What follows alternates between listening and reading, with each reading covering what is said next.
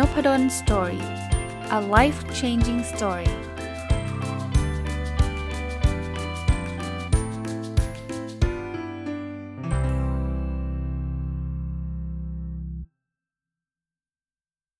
สวัสดีครับ ยินดีต้อนรับเข้าสู่นพดลสตอรี่พอดแคสต์นะครับ วันนี้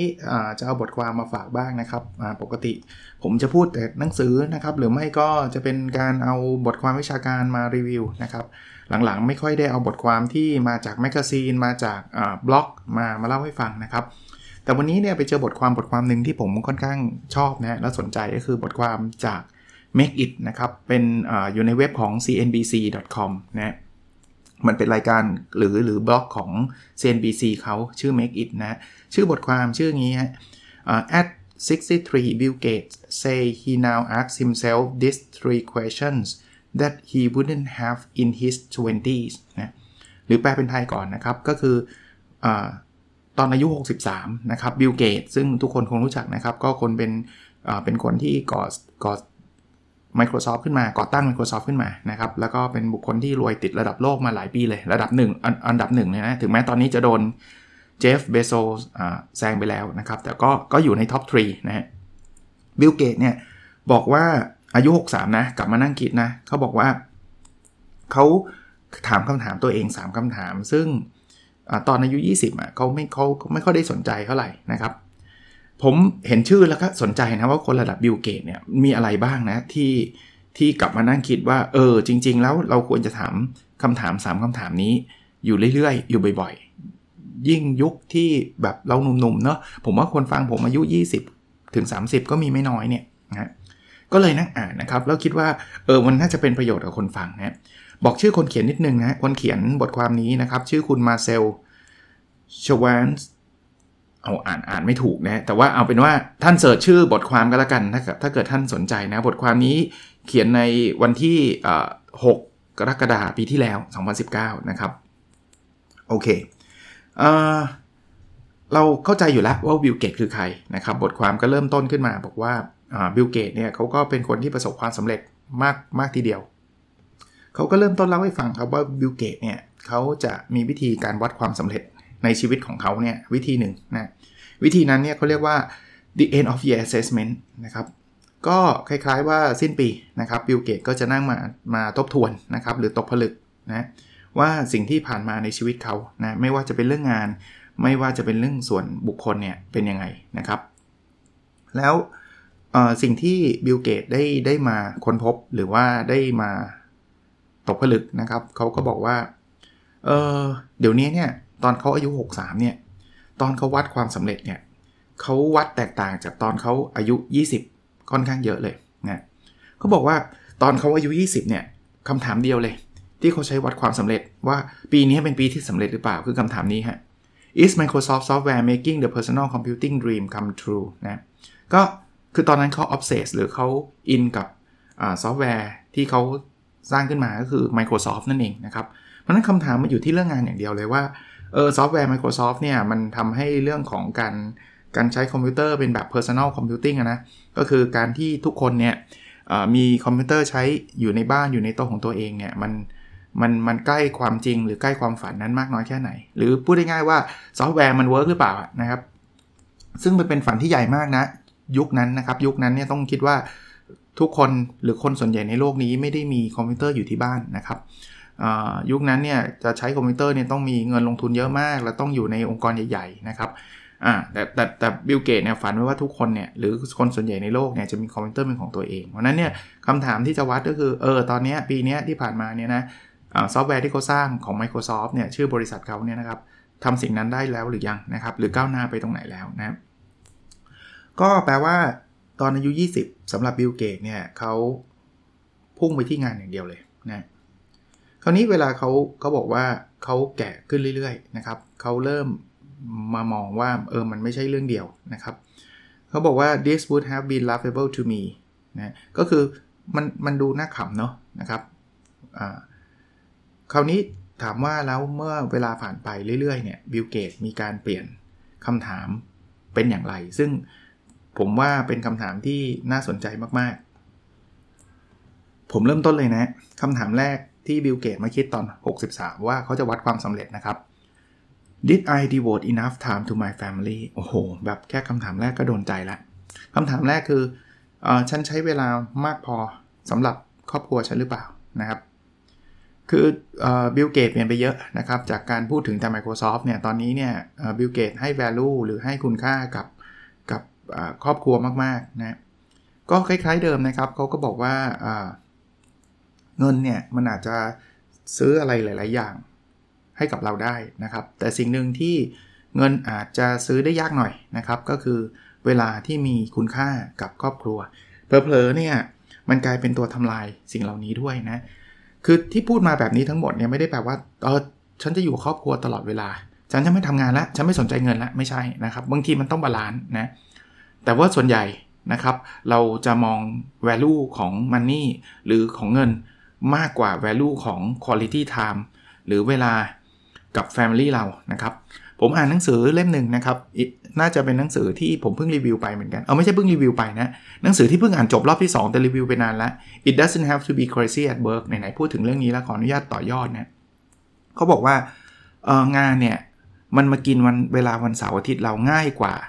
เราจะเอาเวลาวันพฤหัสไปใช้เพื่อชีวิตเรานึกออกไหมคือ คือเสาร์อาทิตย์เนี่ยจริงๆมันควรเป็นวันหยุด แล้วควรจะจะจะใช้ชีวิตใช่ไหมควรจะอยู่กับครอบครัวเงี้ยเราโดนงานมาแย่งง่ายมากเลยโอ้ยเสาร์นี้ไม่ว่างติดงาน วันวันอาทิตย์ก็ต้องไปทำงานอะไรเงี้ยง่ายมาก แต่เราไม่ค่อยมีเวลาแบบนี้เนะว่า วันพฤหัสเนี่ยฉันไม่ไปละฉันลาดีกว่า ฉันจะอยู่กับลูก ฉันอยู่กับพ่อแม่ไม่ค่อยมีนะเพราะฉะนั้นเนี่ยเรามีแนวโน้มนะคนส่วนใหญ่เนี่ยที่ที่อยู่ใน 20 บวกนะครับ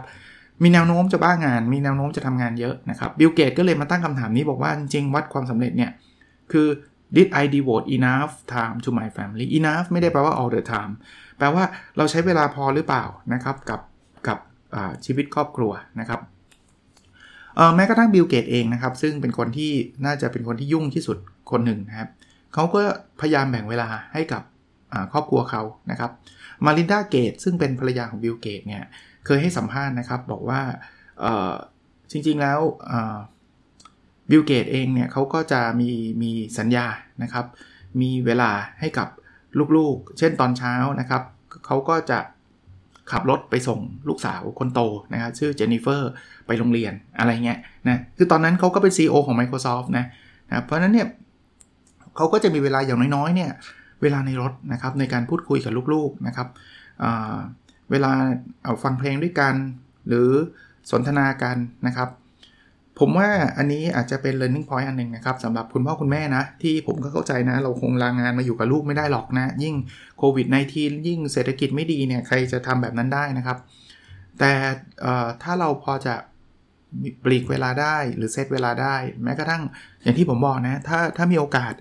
ขับรถหรือเดินทางไปโรงเรียนกับลูก ตื่นเช้าหน่อยนะครับอย่างน้อยๆเนี่ยผมบอกได้เลยนะว่าอย่างเมื่อวานผมก็ไปรับลูกมาเนี่ยสชั่วโมงมีอะ เพราะอะไรรถติดไงแต่เมื่อวานเนี่ยก็คุณลิตี้ไทม์อันนี้เล่าเล่าเล่าเพิ่มเติมให้นะก็รู้ว่าติดนะแต่เพลินปกติภรรยาจะเป็นคนรับลูกนะแต่เมื่อวานผมอาสาบอกว่าผมรับเองนะครับพอเพลินมีเวลานะ ก็เลยไปรับนะครับ ก็ก็อยู่บน 2 ชั่วโมงบนบนท้องถนน แต่ว่าก็ได้พูดคุยกับลูกเยอะแยะมากมาย เรื่องที่เขาเรียนเรื่องที่เขาสนใจนะครับเพราะฉะนั้นคำถามแรกเนาะเป็นคำถามบอกว่าเราให้เวลากับครอบครัวเรามากน้อยแค่ไหน บางคนยังไม่มีลูก ก็คุณพ่อคุณแม่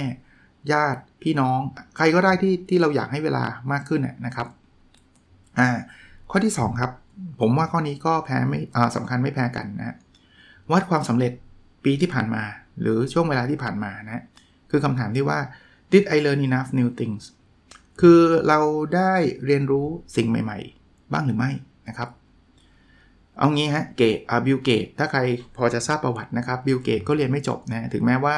เขาไม่จบไม่ใช่ว่าเขาเรียนไม่ไหวนะเขาตัดสินใจออกมาทำธุรกิจจากการทำ Microsoft เขาเป็น drop out นะ drop out ก็คือเรียนไม่จบจาก Harvard ตั้งแต่ปี 1975 นะ แต่ต้องบอกว่าบิลเกตเป็นตัวอย่างคนหนึ่งเลยที่มีความอยากในการเรียนรู้ตลอดเวลานะครับ ถ้าใครเคยอ่าน บทความเกี่ยวกับบิลเกตบ่อยๆ ก็จะทราบว่าบิลเกตเนี่ยจะอ่านหนังสือประมาณ 50 เล่มต่อปีนะครับ เพราะฉะนั้นเนี่ยบิลเกตให้สัมภาษณ์เลยครับในนิวยอร์กไทม์บอกว่าไอ้สิ่งที่เขาทำเนี่ยคือเขาอ่านหนังสือเนี่ยคือเขาได้รับเรียนรู้ได้ได้ได้มีการเรียนรู้ตลอดเวลานะครับ แล้วยิ่งปัจจุบันนะต่อยอดไปอีกนะครับ ปัจจุบันเนี่ยการเรียนรู้มันทำได้ไม่ยากนักละเพราะอะไรครับ เพราะว่ามันมีทั้งไม่ใช่แค่หนังสือนะ มันมีทั้งออนไลน์ มันมีทั้งคอร์สฟรี มันมีทั้งอะไรเต็มไปหมดเลยเนี่ย เพราะฉะนั้นเนี่ยคำถามคือเราได้ใช้ประโยชน์จากสิ่งนั้นแล้วหรือเปล่า ในในทางกลับกันอีกอันนึงนะครับ ถ้าเราไม่เรียนรู้เนี่ยผมว่าถ้าเป็นในอดีตเนี่ยความรู้ที่ใช้ในได้ในวันนี้เนี่ยอาจจะใช้ได้อีก 5 ปี 10 ปี ไม่ได้มีอะไรเปลี่ยนแปลงมากนะธุรกิจก็ยังคงโกออนไปได้นะแต่ถ้าปัจจุบันเนี่ยเราไม่เรียนรู้สักปีหนึ่งเนี่ยเราอาจจะล้าสมัยไปแล้วได้เลยนะครับ เพราะฉะนั้นเนี่ยการเรียนรู้จึงเป็นสิ่งที่สำคัญ และเป็นการวัดว่าเราประสบความสำเร็จหรือเปล่า ไม่จำเป็นต้องเป็นเงิน ไม่จำเป็นต้องเป็นผลลัพธ์อย่างเดียวนะครับนะ คำว่า lifelong learning หรือการเรียนรู้ตลอดชีวิตเนี่ยจะกลายเป็นเรื่องที่ไม่ใช่ว่าควรจะแล้วนะสำหรับผมเนี่ยมันกลายเป็น a must นะคือคือคือต้องจะด้วยซ้ำนะครับ เพราะฉะนั้นฝากไว้นะครับเป็นคำถามที่2นะแม้กระทั่งบิลเกตเนี่ยเขียน article อันหนึ่งในปี 2017 ในในนิตยสารไทม์นะครับเขาเขียนบอกว่า when I wanted to learn something outside of school as a kid cracking open my world book encyclopedia was the best I could do today all you have to do is go online เขาบอกว่ายุคเขานะ ถ้าเขาอยากจะเรียนอะไรที่มันนอกเหนือจากสิ่งที่เขาเรียนในในโรงเรียนตอนเขาเด็ก ๆ เนี่ย สิ่งเดียวที่เขาทำได้ก็คือเขาไปเปิด Encyclopedia หลายคนคงไม่รู้จักเลยเนาะ Encyclopedia เป็นคล้ายๆหนังสือความรู้รอบตัวทั่วไปอะเขาบอกเขาทำได้แค่นั้นน่ะแต่ตอนนี้เนี่ยเด็กๆเนี่ยอยากจะเรียนรู้เนี่ยเปิดออนไลน์นะครับ เปิด YouTube เปิดเว็บไซต์ เปิดอะไรอ่านได้ง่าย ๆ เลยนะ อ่านั่นเป็นเป็นธีมที่ 2 นะครับ ธีมที่ 3 ที่เป็นคำถามที่จะวัดความสำเร็จสำหรับบิลเกตตอนอายุ 63 นะครับ คือ did I develop new friendships and deepen old ones นะแปลว่าปีที่ผ่านมาเนี่ยนะ เราได้สร้าง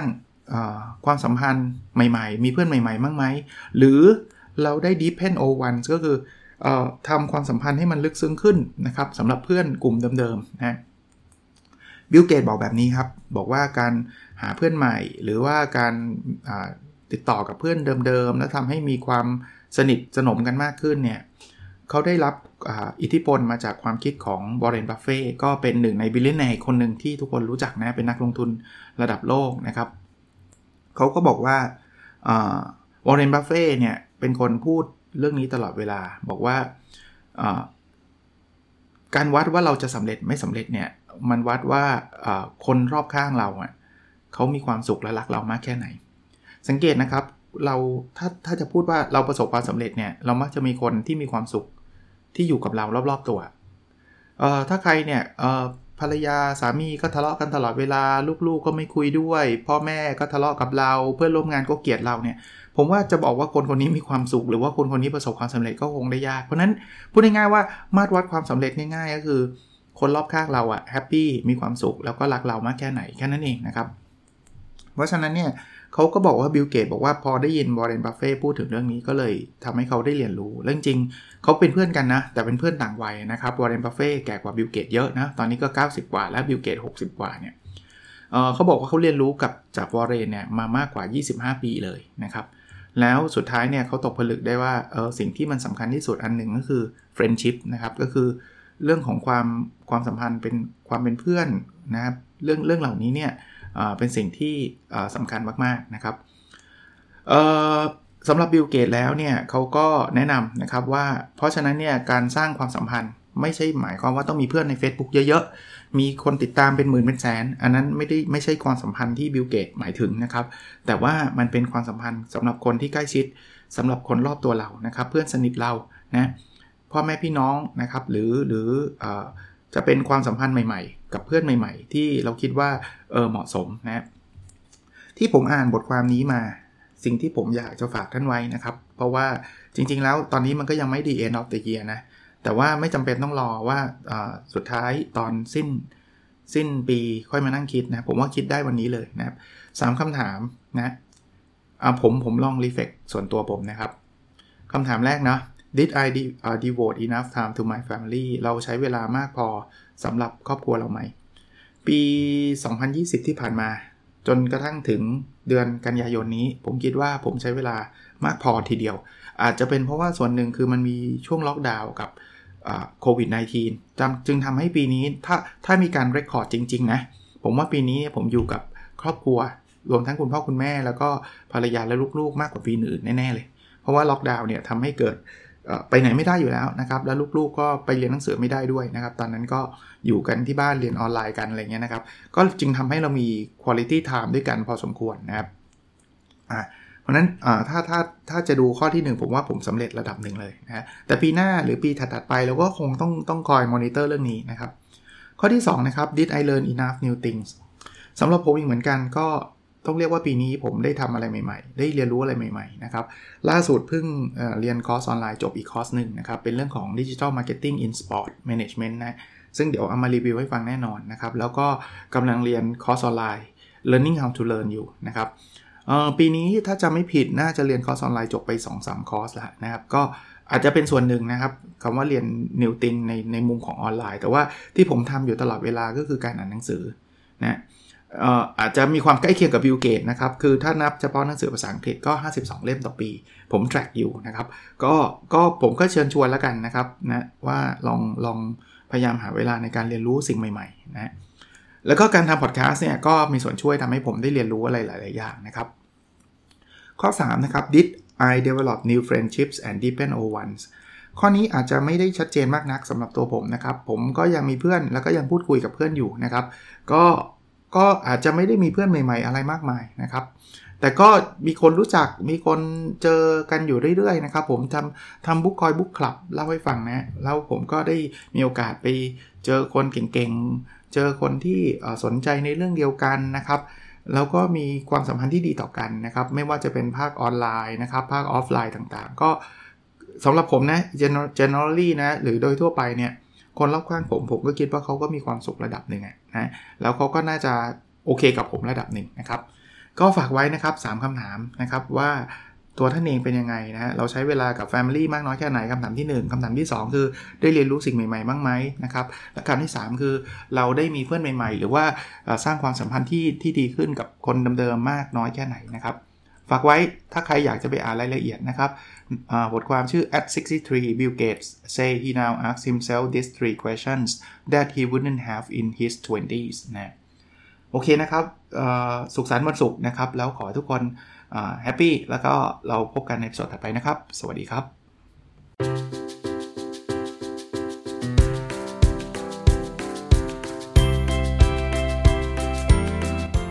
n o p a d o n Story a life changing story